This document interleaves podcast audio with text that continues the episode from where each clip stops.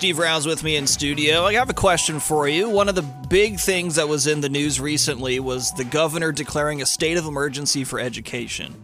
Yeah. What does that necessarily? Because no one's. This is kind of a new concept. What does that really kind of mean? Well, Nate, what it means is that what it means is that um, the the governor is basically saying that public education is a state emergency, largely because of bills that have been coming forth now in the legislature. We're going to talk about legislature next week a little bit. That basically are taking public taxpayer money and enabling. You know, you could be a millionaire, you can get a voucher to send your skill your kid to a private school, tuition free or discounts. And so the question is, this is really concerning uh, to the governor because in doing so, you're deploying, you're, you're, you're taking billions of dollars in taxpayer money away from public schools, you know, and giving it to private schools. Number one. Number two, it's going to hurt um, the already worsening teacher shortage. Uh, we already have a shortage of 5,000 teachers. So as you strip away money from the school system, less and less people are going to want to go to public school. They're going to go to private school. Maybe that's the strategy here.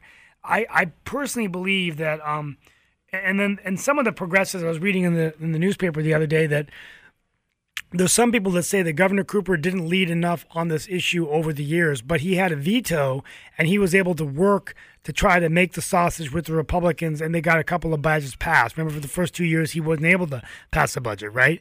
Um, but you know, I think people are just concerned now that you know we got a governor's race coming up. What's going to happen with education? Cooper's always been an education governor. Uh, he was Jim Hunt's. Jim, Governor Hunt always says that my senator was Rick Cooper when we made all these uh, investments in education. So, to answer your question, that's what it is. It's a state of emergency for education, and I think that um, we need to make sure that uh, we are doing the right thing as Republicans and Democrats because public education, in my opinion, is what it's all about. You kind of answered a little bit of my next question, which is why. And this is kind of an ignorant thing on my part. I haven't looked too much further into this. We have people in the legislature who are proposing bills that would give, as you said, basically free money to people who want to send their child to a, a private school and it doesn't matter their income. This could be a very wealthy person wanting to send their child to a any private school, and they get some money from the government to send their kid there. Right. Why? And you kind of touched and said that maybe it's Republicans saying that we need to uh, get more kids into private schools because they're being run better, perhaps. Yeah, I mean, I think that's the, the that's the the, the devil's uh, advocate argument, right? I mean, Republicans might have concerns of the way the public school system is being run. We need to be more efficient. There's also culture issues going on in terms of things being taught. You get into critical race theory and these kinds of things. But at the end of the day, I think that's the issue at hand, though. The issue at hand is, you know, do you want public taxpayer money used to fund people to go to private school. I believe as a kid, as the parent of kids in the Wake County Public Schools, I want every tax dollar being paid in the system going to make those public schools more. Now, the other thing, you know, I want to commend the governor for standing by teachers because you know, the governor had proposed an 18% increase in teacher salaries. You know, we're not we're we're like probably close to the national average for teachers, but this legislature is only going to give them a $250 increase in salary spread over years, right? So if you're not if you're reducing the amount of money and you're not paying teachers enough, then and you already have a teacher shortage, then where are they going to go? They're not going to go teach in public school, which is going to make the shortage worse. So this is an important point that Governor Cooper makes. It, it seems to be a similar type of issue that we have with law enforcement and firefighters, for that matter. And just the their pay's not going, especially with how inflation's been.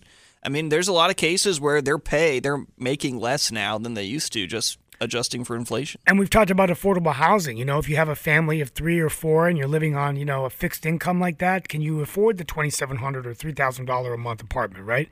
So it's just, you know, in the governor's opinion, real surprise. He's never done that before, but he came and declared it like a state of emergency, normally like what you do when during the COVID pandemic, during a disaster or storm related effort.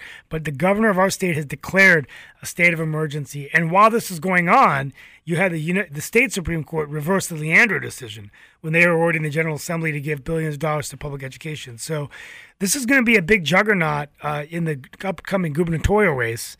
Uh, and, um, you know, I think that, uh, you know, I just believe that education is something just like infrastructure. It's not Republican or Democrat. Do we want our kids to have a world class education to compete with anyone around the world? Remember the toss we had about India.